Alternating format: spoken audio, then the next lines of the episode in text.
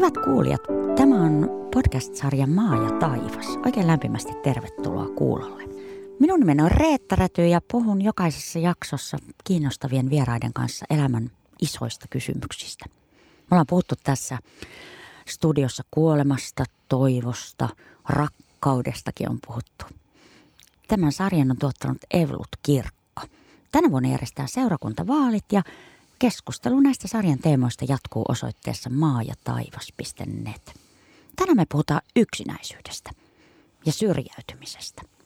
Minulla on täällä vieraana Saapas-toimintaa koordinoiva erityisnuorisotyön sihteeri Ville Viljakainen nuori kirkko ry:stä. Moi Ville. Moi. Ville, onko Suomi hyvin- vai pahoinvointivaltio? Mä myönnän, että mä oon tätä hyvinvointivaltio-sanaa miettinyt joskus aikaisemmin, kun musta se on vähän outo sana, että se on vähän yleistävää. Että kun sanotaan, että hyvinvointivaltio, niin sitten on kaikki hyvin. Mutta kyllä tietysti, jos katsotaan maailmaa, kriisivaltioita ja näin, niin meillähän on valtavan paljon asioita hyviä monen tutkimuksenkin kautta. Mutta mä sanoisin, että tämä on hyvinvoiva valtio, missä kuitenkin liian moni voi huonosti ja pahoin monista eri syistä. No sä näet työssäsi myös niitä, jotka voi, voi huonosti. Sano käytännössä, mitä sä teet? No mä oon nykyään tota, vähän tämmöinen kirjoituspöydän taakse siirtynyt. Mä koordinoin tätä valtakunnallista palveluoperaatio Saappaan toimintaa, joka on ö, kaduilla, festareilla ja nykyään tuolla internetin saloissa, sosiaalisissa medioissa nuoria kohtaavaa toimintaa. Meillä on koulutettuja vapaaehtoisia, jotka sitä työtä tekee. Meillä on noin kaksikymmentä ryhmää ympäri Suomen ja, ja tota, mun tehtävä on pitää vähän sitä kasassa ja kehittää ja hoidan, hoidan rahoituksia ja tämän tyyppisiä asioita ja koulutan työntekijöitä ja koidan sitten löytää uusia työmuotoja, työtapoja, olla kuulolla tuolla kentällä vapaaehtoisten kanssa. Mä käyn muun muassa päivystää joka ainoan Saapas-ryhmän kanssa. Et viimeksi on puolitoista viikkoa sitten ollut Joensuussa. Eli te käytännössä menette, kun te esimerkiksi jalkaudutte Joensuuhun, niin te lähdette kävelemään, niin te menette juttelemaan. Te olette aloitteellisia. Kyllä pyritään aktiivisesti olemaan. Mennään morjastaan ja aina kerrotaan. Tietysti siellä taas toimintaan tauon jälkeen käynnistynyt. Kerrotaan vähän, mitä me ollaan, että mitä ihmeen hiippareita nämä, joilla on tämmöinen saappaankuva yleensä mustissa liiveissä. Ja, ja jatkuvasti niin kuin kerrotaan, miksi me ollaan ja ketä me ollaan ja minkä vuoksi. Perusjuju on se, että meillä ei ole mitään omaa paikkaa, vaan me mennään sinne, missä nuoret on. Ja somessa sama juttu, että me mennään YouTubessa, me etsitään sitä keskustelua, mennään sinne kommentoimaan. Ja se meidän kommentointikin on semmoista kannustavaa tsemppaamista ja tykätään. Että meihin itse asiassa oteta niinkään yhteyttä, vaan me mennään siihen ja meidän kanssa sitten saa alkaa juttelemaan tai saa olla alkamatta. Tällainen aikuisen nälkä on ihan hirveä. Se on ihan tolkuttoman kova. Sen huomaa tuolla kadulla, että halutaan tulla juttelee sitten, nähdään saapasliiveistä tai kuullaan kavereilta, että nämä on hyviä tyyppejä. Yleensä on joku, joka tietää meidät ja sanoo, että hei, noi ei ole mitään kyttiä tai noi ei tule tänne vahtiin, vaan ne tulee tänne meitä varten. Niin yleensä joku aina sitten vähän seivaa ja kertoo. Tätä, te saatte näiden keskustelujen kautta niin kuin kuvan ainakin tietystä osasta Suomen nuorisoa. Ja tota, me puhutaan valtavan paljon tällä hetkellä syrjäytymisestä. Kerron vähän niin kuin tavallaan tuon teidän kokemusten perusteella, että miten nuorten syrjäytyminen liittyy yksinäisyyteen. Että mikä näiden asioiden niin kuin ikään kuin yhteys on. Koska kun nuorilta kysytään keskeisempiä syitä syrjäytymiseen, miten sen kukikin mieltää. Näistä tutkimuksista nuoret mainitsee niin kuin yhtenä tärkeimmistä ja isoimmista asioista ystävien puutteen. Mistä siinä niin kuin on kysymys? Mä kyllä allekirjoitan tuon nuorten kommentin. Ja sit itse asiassa mä voisin sanoa, että mä en tuosta syrjäytymissanasta tykkää ollenkaan. Mulla tulee pahoja allergisia oireita ja mä aloin muutama vuosi sitten käyttää semmoista sanaa kuin ulkopuolisuus. Mä en tiedä, onko se yhtään sen parempi, mutta me puhutaan itse asiassa meidän työyhteisössäkin ulkopuolisuuden ehkäisystä. Ja sitten toi syrjäytyminen on vähän sellainen sana, että muista alaikäisten ka- ka- kanssa ei voi puhua, että kukaan nuori syrjäytys. Kyllä hänet silloin enemmän tai vähemmän syrjäytyte- syrjäytetään. Ja Ruotsissa mun mielestä heillä on sana siihen. Mun mielestä he käyttää enemmän sitä syrjäytetty sanaa, mutta kyllä se, niin se yksin jääminen, jos ei ole kavereita, niin on aika vaikea niin kuin mennä erilaisiin juttuihin tai alkaa harrastaa tai opinnot tökkii. Ja, ja sitten jos sitä on hyvin pitkä, mä olin jossain vaiheessa kuntoutuspuolellakin töissä, niin sitten alkaa tulla sellaisia jo sosiaalisten tilanteiden pelkoja, että sitten se alkaa jo kuumottaa se ihan kotota ulos lähteminen. Ja on ollut itse tilanteessa, missä on niin kuin joutunut tsemppaamaan, että voit tulla jonnekin toimistolle ja mä tuun vastaan tarpeeksi pitkälle ja kävellään loppumatka yhdessä. Et se on sitten jo semmoinen aika paljon pahempi vaihe. Osaatko sanoa, mistä se johtuu tai minkälaiset syyt siihen johtaa, koska tuskin me yhtä syytä löydetään? Mä nostan, tämä on mun mutu, mutta mä nostan kiusaamisen, erilaisen kiusaamisen, mitä meidän yhteiskunnassa on kaiken ikäisillä valitettavan paljon, ja sitä on tuolla ihan alakoulu ja sitten eskari-ikäisillä ja päiväkoti-ikäisillä, ja tavallaan semmoisia stigmoja voi lähteä, että syystä tai toisesta jotain lähdetään kiusaamaan, niin se, se joka, joka sen tota, roolin saataa, jolle se rooli tulee, niin kyllä se riski yksin olemiseen on aika paljon suurempi. Tämä on mun mutu, mutta mä tämän kiusaamisen ja yksinolon yhteyden, niin nämä on aika paljon. Ja sitten siitä voi tulla sellainen kierre, että sä oot yksinäinen ja sitten susta tulee tai tehdään tämmöinen outolintu, jota sitten kiusataan vielä enemmän. Mun mielestä tästä aiheesta kuulin lauantaina Anssi Kelalla ihan huikea biisi kuin Ilves, joka kertoo, mun piti pysähtyä, mä aloin itkeä. Se, se meni niin, kuin niin läpi. Ehkä sekin, että mä oon itse koulukiusattu aika pahasti ollut ja muuta, niin menen sitten myös tämmöisen niin kuin henkilökohtaisen kautta näihin juttuihin välillä mukaan, mutta tota, semmoisen kiusaamisen lisäksi ulkopuolelle jättäminen, että jostain syystä vaan jätetään. Ja aina ne ulkopuolelle jättää, ettei näy jossain vaiheessa sitekään tiedä, että miksi toi nyt, että sitä nyt vaan ei ole otettu. Kerroksä näissä kohtaamisissa niin nuorille sun omista kokemuksista? No ei välttämättä nuorille, en mä, en mä sitä salaile, mutta mä oon alkanut vasta varmaan, mä oon tullut ehkä viitisen vuotta sitten kaapista ulos tämän kanssa, että kun mä tähän työhön mut valittiin ja musta oli semmoinen tervetuloa haastattelu yhteen lehteen. Sitten mä vaan huomasin yksi kaksi puhuvani tästä, että jostain syystä oli valmis, että vasta, vasta niin kuin lähden neljä vitosena alkanut puhua, mutta tota, en mä sitä häpeile nuorillekaan puhua ja voin ajatella, että se voi olla toki niitä tilanteita omassa työssäni nuoria suoraan kohtaan satunnaisesti vaan, kun mä menen tuonne vierailemaan, mutta on mä meidän vapaaehtoisten koulutuksissa ja jutuissa halunnut sitä asiaa nostaa ja pitää esille. Ehkä toimii semmoisena rohkaisuna, että joku muukin uskaltaisi sitä puhua ja pitää esille, koska mun mielestä se on tämmöinen kiusa, kiusatuksi tuleminen ja sitä kautta ehkä yksinäisyys, niin siinä on semmoista tabua vieläkin.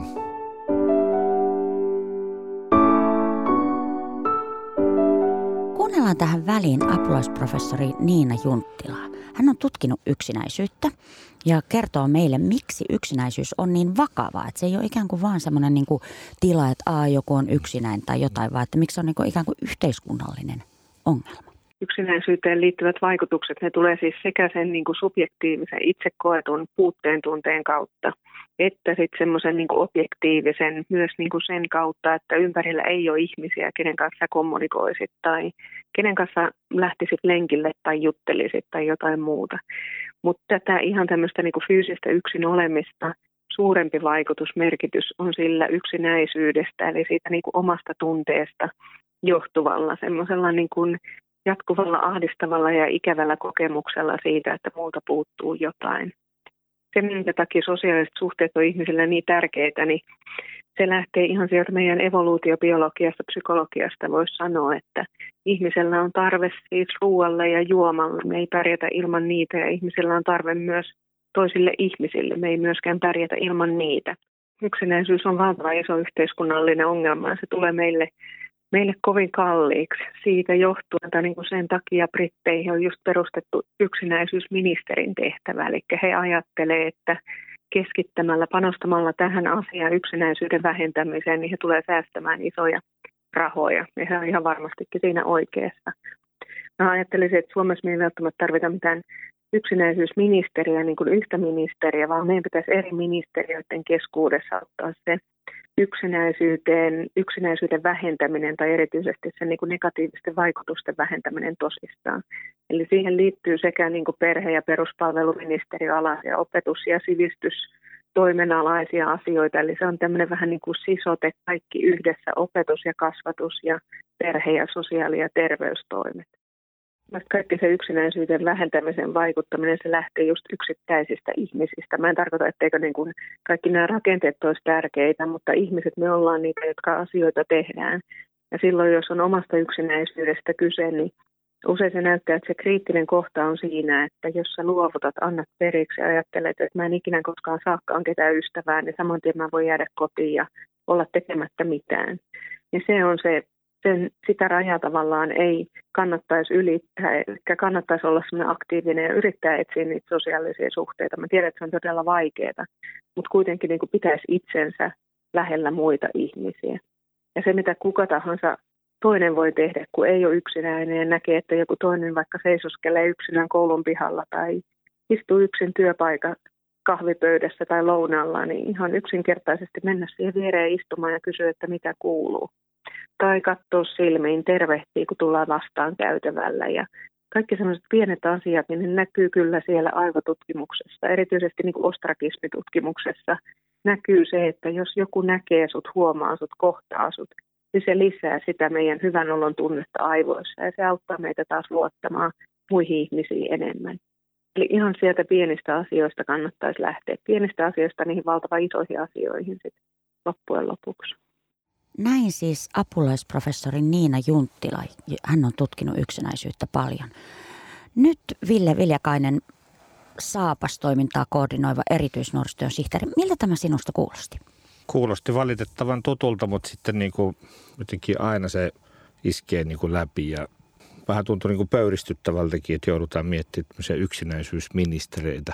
Että asiat on mennyt siihen, että hyvä, että toki mietitään, mutta mun mielestä se kertoo, että joku on pahasti vielä, että me joudutaan tällaisia ylipäätään miettimään. Että se, että ihmisillä on sosiaalisia suhteita, niin se pitäisi olla ihan semmoinen perusasia kuin se, että ihminen syö ja juo ja nukkuu. Tosin nekään ei kaikilla meillä aina ole kunnossa, mutta ne pitäisi olla semmoisia perusoikeuksia, perusasioita ja, ja, ja jotenkin nämä niin kuin aina säväyttää sitten. Ja sitten kun on näitä lukuja, kuinka, kuinka monta on laskettu ja todettu, että on, on yksinäisiä tai, tai ulkopuolella, niin se tuntuu tosi pahalle. Niin, kyllä tämä on aika uskomatonta, että meille tavallaan niin kuin aikuisille ihmisille pitää erikseen kertoa, niin kuin pitääkin, mm. että muista mennä ihmisen viereen, joka, joka on, on yksin, tai muista katsoa silmiin, tervehtiä, tehdä näkyväksi. Ja samaan aikaan minusta on tosi kiinnostavaa, että esimerkiksi, että just me tarvitaan jopa ehkä se aivotutkimuskin sanomaan meille, että me tarvitaan toisiamme. Mm. No kerro, että miten Saapas voi tämmöisessä työssä auttaa konkreettisesti? No, Saapas on työn luonteeltaan tämmöinen ensiavullinen työ. Et me, meidän niin kuin kohtaamiset on harvemmin pitkiä tai harvemmin tulee sitä semmoista suhdetta. Toki sellaisiakin tapauksia on, mutta meidän työluonteesta johtuen ne on yleensä kertaluontoisia kohtaamisia. Ei voida, että jonkun nuorten kanssa ei, ei toista kertaa kohdatakaan, mutta se meidän juttu oikeastaan antaa se kuva siitä, että jollain on oikeasti aikaa. Et kun joku alkaa kertoo jotakin, niin sitten se toinen ei lähdekään pois, vaan sillä on oikeasti aikaa. Ja meidän idea on myös se, että me ei aleta kertoa siihen omia juttuja päälle, vaan me oikeasti vakavasti kuunnellaan. Eikä lähdetä miettimään, että onko tuo nyt iso asia vai pieni asia, koska me ei voida sitä määrittää sen toisen ihmisen puolesta. Että itseä mua tökkii aika paljon se, että mä oon joidenkin tuttujen kanssa törmännyt siihen, että kun kysytään esimerkiksi multa, että mitä mulle kuuluu. Ja sitten kun mä huomaankin hetken päästä, että se on vain se kysymys. Vähän tämmöinen amerikkalaistyyppinen, niin mua ärsyttää se tosi paljon. Että mä joskus opettelin siihen, että aina kun mä kysyn joltain ihmiseltä, mitä sulle kuuluu, niin mä oon varautunut siihen, että siihen voi mennä puoli tuntia. Ootko sä valmis? Kysytkö sä sen kysymyksen? Ja sit kun mä sen kysyn, niin mä oon sen miettinyt, koska tota, se on juurikin sitä kohtaamista. Ja se voi olla sillä ihmisellä, mulla vaan se on tämmöinen, että kunhan kysyn, mutta hänelle se saattaa olla semmoinen jäävuoren huippu. Mä en voi tietää. Joo, ja tähän asioita voi opetella. Et mäkin muistan, että mä oon niinku ikään kuin oppinut sen, että esimerkiksi empatia ei ole sitä, että sä sanot, että voi mä tiedän ton tunteen, vaan sä sanot, että kerro lisää. Mm. Että sä et välttämättä, niinku, että nimenomaan se ei ole sille, että oi mulla on toi sama, mm. koska tuskin mulla on. Tuskin mulla on ja mä en voi tietää. Sitten tähän kohtaamiseen, niin Facebookissa itse asiassa eilenköhän se oli yksi Facebook-tuttava kirjoitti, että hän oli nähnyt kaupungilla, että pieni lapsi itki. Ja siitä meni ihmisiä ohi ja siitä suurin osa oli aikuisia ja kukaan ei pysähtynyt. Mikä meissä on vielä, että jos pienen lapsen itku ei pysäytä meitä, että mennä kysymään. Sitten oli joku mennyt kysymään, oliko hän sitten ollut itse, että mikä sulla on hätänä ja, ja oliko vanhemmat hukassa tai mikä oli se tilanne, joka sitä ratkeskaan aika hyvin. Mutta et, et me vaan niin kuin mennään eteenpäin ja sitä ajatellaan, että joku kohtaa. Niin onko se tässä yksinäisyydessä sama, että me ajatellaan, että no joku muu nyt menee, juttelee. Ja se voi olla, että se on se mun paikka, mun juttu mennä juttelemaan. Se ei tarvitse olla mikään hirveän syvällinen eikä ihmeellinen, eikä se ihminen välttämättä sitä odota. Että joku tulee siihen luo ja kysyy, että no mitäs. Mä oon itse tosi törkeä huono keskusteluita avaaja aina ja ne on yleensä aina kökköjä, mutta sillä ei oikeastaan mitään väliä, että kun joku tulee siihen ja tulee semmoinen olo, että no se nyt on siinä. Miten sä ajattelet, että miten tämä teidän työ, jota Saapassa teette, niin kuuluu kirkolle? Että mikä siinä on ikään kuin kristillistä? No mun mielestä tämä nimenomaan, jos mikä kuuluu, että, että tota, mä pohjaan sen ajatuksen Jeesuksen sanoihin siitä, että hän jossain Raamatun mukaan on sanonut näin, että menkää kaduille ja aitovierille ja menkää sinne kujille, mihin ehkä muut menee ja menkää ihmisten luo. Ja mun mielestä meidän homma on mennä sinne ihmisten luo ja mennä ehkä semmoisiinkin paikkoihin, jotka ei ole ehkä kauhean houkuttelevia. Ja Saapas on aina mennyt vähän soitellen sotaan kaiken maailman ihmeellisiä. Muun muassa se, että kun me aloitettiin somessa kaksituhattayksitoista, niin Suomi kaksikymmentäneljä oli se. Me mietittiin, että mikä on silloin hulluin paikka somessa. Ja se oli Suomi kaksikymmentäneljä ja sinne me mentiin.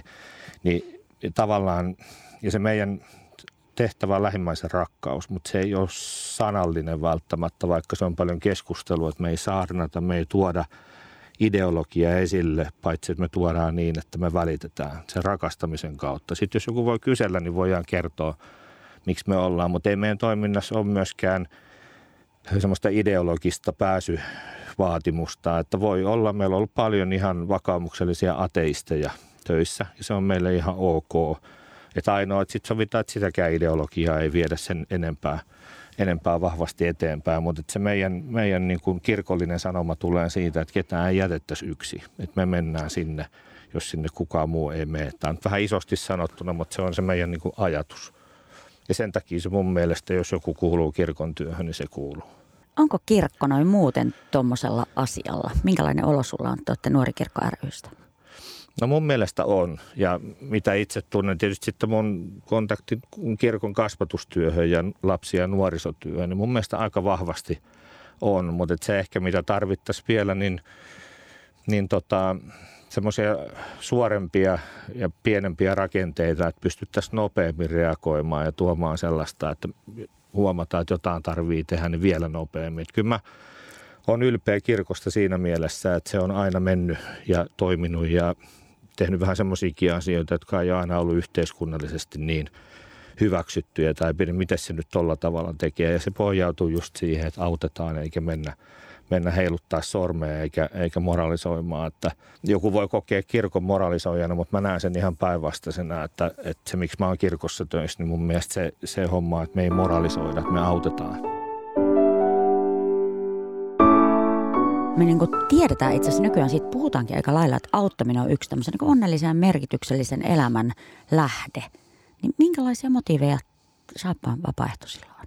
Miksi se on mukana? Kun me aktiivisesti kysellään, niin siellä nousee aina se, että haluaa olla tekemässä jotain järkevää, haluaa olla tekemässä jotakin hyvää ja nähdä oikeasti sitä, että mä voin olla auttamassa. Tehdään jotain juttua, millä on merkitys. Mutta sitten sieltä korostuu semmoinen toinen juttu, että mä haluan olla itse osa jotakin. Ja osalla voi olla se, että et kun puhutaan vapaaehtoistyöstä, niin se on aina kaksiteräinen miekka. Että siellä on ne, joille sitä tehdään, ja sitten siellä on ne, jotka tekee. Mutta se kumpi terä on aina välillä se tärkeämpi, niin sitä on vaikea sanoa. Että joskus ne voi olla ne meidän vapaaehtoiset, että he saa mielekästä tekemistä. Ja uskalla väittää, että meillä on vapaaehtoisia, jotka on itse välttynyt yksinäisiltä hetkiltä ja, ja ehkä elämäntilanteeltakin, että ne on saanut olla tämmöisessä toiminnassa mukana, mihin on helppo tulla ja mihin otetaan mukaan. Toki me toiminta katsotaan sitten, että ihminen on sellainen, että itse sellaisessa kunnossa, että voi auttaa ja olla tukena ja tällä tavalla totta kai käydään läpi, mutta että monta kertaa se on voinut olla niin, että itse se auttaminen on ollut sitten ehkä jopa semmoinen ehkäisevä tekijä sille, sille omalle yksinäisyydelle tai jollekin muille. muille asioille. Just näinhän vapaaehtoiset kuvaa työtään usein, että he niin kuin lopulta jopa, jopa niin kuin, tai haluaa alleviivatakin sitä, että minä en ole tässä se, joka antaa. Mm. Että tämä on todellakin niin kuin molemmin, molemmin puoleista, niin kuin varmasti, varmasti onkin. Ja tietyllä tavallahan niin kuin yhteisöllinen elämähän perustuu niin kuin jatkuvaan vapaaehtoisuuteen ja vuoro, niin kuin, että aina joku saa ja joku, joku antaa ilman, että, että tarvitsee olla liivit päällä. Kyllä. Eikö niin? Mutta kyllä ne tilanteet sitten erilaisissa saapastilanteissa, niin nuoret kertoo ja meidän vapaaehtoiset, munkin ikäiset kertoo sitä, että kun on jossain tilanteessa voinut olla avuksi. Se voi olla se, että on viisitoista minuuttia istunut jonkun kanssa hiljaa, ettei sen tarvitse olla yksin. Tai sitten se voi olla joku aika näyttävä ensiaputilanne tai joku muu, mutta on kokenut, että voinut olla avuksi tai somessa. Sellaisissa päivystyksissä, missä itse on ollut mukana, niin, niin joku on tullut sanomaan, että olipa kiva, että oli joku, joka jutteli mun kanssa. niin ne on aika semmoisia mielettömiä voiton hetkiä. Ne antaa itselle voimaa siihen työhön, mutta ne antaa itselle voimaa mun mielestä siihen elämään, että mä oon voinut olla. Ja joku semmoinen, että mä oon tykännyt. Joku kertoi siitä, että se somessa oli tykännyt jostain kommentista, niin siitä tuli palaute, että tuo oli mulle ihan mielettömän tärkeä. Että se, että joku saapas antaa peukun, niin me ei vähätellä sitäkään, että sillä voi olla hirveän suuri merkitys ja siitä saa itselle sitten tosi paljon, että, että mä oon voinut tämmöisen jutun tehdä. Ville Viljakainen, sinä ja teidän vapaaehtoiset näkee varmasti myös tilanteita, jossa, jossa apu ei mene perille tai siinä epäonnistutaan. Minkä, minkälaisia tämmöiset tilanteet voisi olla? No se voi olla ensinnäkin semmoinen, että joku ei halua meidän kanssa jutella ja voi tulla vahvaa oloa, että nyt, nyt ehkä meitä tarvittaisiin, mutta meidän idea, että me mennään nuoren ehdoilla ja me ei voida tämmöistä vapaaehtoistyötä tehdä väkisin, eikä se ole niin kuin mielekästäkään. Tai sitten kuulee myöhemmin jostain, että sille nuorelle kävi niin ja niin tai joku asia meni huonosti, niin ne on tietysti aina semmoisia semmoisia asioita, jotka vaikuttaa ja, ja tuntuu ja sitten se kamppailu oikeastaan tässä työssä vapaaehtoisena työntekijänä tai mun roolissa, niin, niin siinä, että mitkä on sellaisia asioita, mihin me voidaan vaikuttaa ja mitkä on sitten semmoisia isompia kiviä, että jotkut asiat vaan menee näin. Jotenkin sen hyväksyminen, vaikkei sitä haluaisi hyväksyä ja mä jotenkin itsekin vaan semmoinen idealisti, että haluaisi aina pyrkiä olla muuttaa asioita, mutta sitten jossain vaiheessa huomata, että nyt ainakaan tässä meidän paukut ei riitä. Jotenkin voiman löytäminen siihen, että, että ei viekään sitten energiaa siihen, vaan pyrkisi sitten näissä asioissa me voidaan olla läsnä ja auttaa. Mutta valitettavasti ne ei aina mene niin. No ihan varmastikin. Tämähän olisi yksinkertainen niin kuin tietyllä tavalla tämä tilanne, jos me tiedettäisiin joku resepti ja sitten ratkaistaisiin se. Kyllä. Siitä me-säätiö on laskeskellut, tota, he käyttää syrjäytynyt termiä, että Suomessa olisi tällä hetkellä kuusikymmentäviisituhatta yhdeksänsataaneljäkymmentäyksi syrjäytynyttä nuorta. Ja tota, niin, tämä on tietenkin, niin kuin, tietenkään näin ei juuri ole, koska, koska tota, niin, luku, on, luku on tietyllä tavalla niin kuin tilastollinen ja laskennallinen, että kuka sitten on syrjäytynyt tai ei, jos kukaan on. Mutta tota, Ville sanoi, että mikä, kun sä seuraat tätä keskustelua, käytetään tätä sanaa tai jotain muuta sanaa, niin mm. mitä sä ajattelet, mikä yhteiskunnassa pitäisi muuttua, että teidän toiminta olisi niinku tarpeetonta? No en mä tiedä, vaikka semmoista maailmaa olisi olla. Okay. Voisi olla, mutta pelkään, että ei, ei ole. Että on idealisti, mutta on myös vähän realisti, että maailmanhistoriaa kun seuraa, niin ehkä semmoista maailmaa ei tule, vaikka semmoisen maailman eteen haluaa jatkuvasti tehdä töitä, mutta ehkä se semmoinen, mun mielestä se on myös kristillinen perusajatus, että se tulisi meille enemmän todeksi, että se mitä mä haluan, että mulle tehdään ja muuhun suhtaudutaan, niin mä tekisin muille. Sehän on ihan simppeli juttu, mutta sitten kun lähdet sitä elämään, niin se ei olekaan simppeli juttu. Ja saan itsekin välillä jostain tilanteista kiinni, kun on väsynyt ja uupunut ja sitten huomaa, että joku tarvitsisi apua, niin joutuu niin kuin, että hei nyt älä hiippaile mihinkään ohi, vaan tartu tähän juttuun. Mutta jotenkin se, että tai niin kuin mun isä sanoi, edesmennyt isä sanoi aina, että tänään toi kaveri tarvii apua, huomenna se voit olla sinä.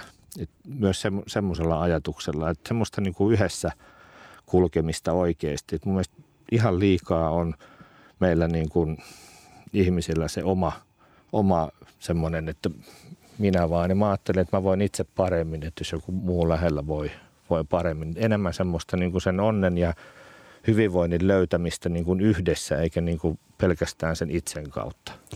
Mä teen tuolla ö, itäisessä Helsingissä tutkimusprojekteja ja mä jututan kohtalaisen paljon nuoria, nuoria tota niin, niin kuin aika monenlaisissa, monenlaisissa tilanteissa. Ja musta on uskomatonta, miten usein mä törmään siihen, että he alkaa kertomaan, niin kuin he on jo tämmöisiä nuoria aikuisia, joihin nyt viittaa, että he alkaa kertomaan sitä, miten joku ihminen heidän mm. nuoruuden varrella on ollut se. Joku Marjo, joku Sari, joku Pirjo on ollut se, joka niin kuin ikään kuin näki heidät ja usko mm. ja sanoo, se yksi yksittäinen ihminen käytännössä puski heidät läpi jonkun hankalan vaiheen. Ja nehän on tavattoman liikuttavia, kun nämä niin kuin kundit alkaa puhumaan siitä. Sitten mä aina sanon, että oothan muistanut sanoa mm. Marjolle, että kun ne sanoo, että mä en ois tässä ilman sitä. Niinpä, että se vaan niin kuin aina, ja tämä näkeminen tulee lopulta niin kuin tosi yksinkertaisena asiana. Ja se herättää musta monta ajatusta, paitsi että niin valtava kunnioitus näitä ihmisiä kohtaan, jotka on nähnyt näitä nuoria ja vienyt heidät eteenpäin. Ja sitten toisaalta, että nähdäänkö me niin kuin ikään kuin yhteiskunnassa heidän merkityksensä, merkitys. Koska he ei ole ihmisiä, jotka mekkaloi asioista. Ei todella välttämättä.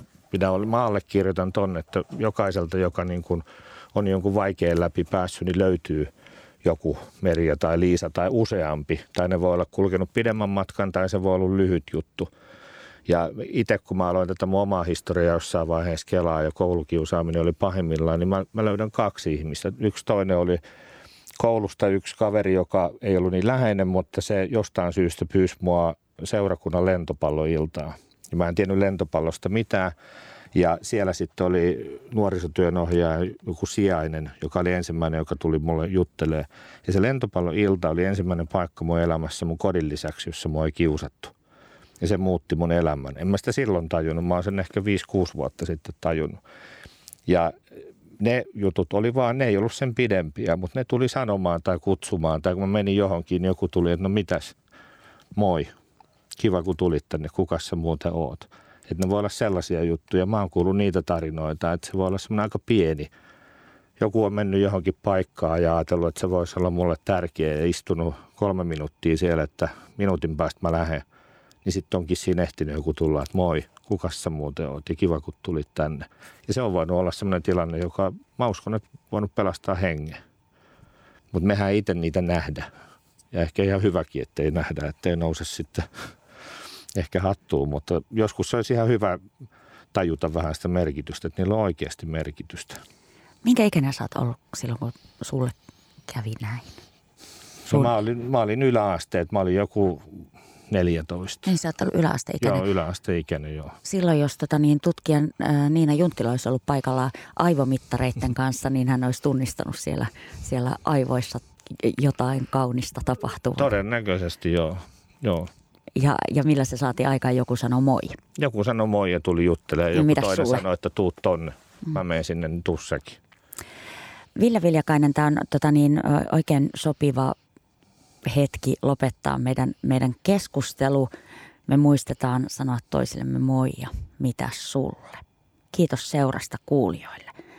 Me toivotaan ja uskotaan, että seurakuntavaalien teemoihin mahtuu myös keskustelua yksinäisyydestä ja ulkopuolisuuden tunteesta ja, ja katseen ja tervehtimisen ja näkemisen voimasta. Tämäkin keskustelu jatkuu osoitteessa maa ja taivas piste net.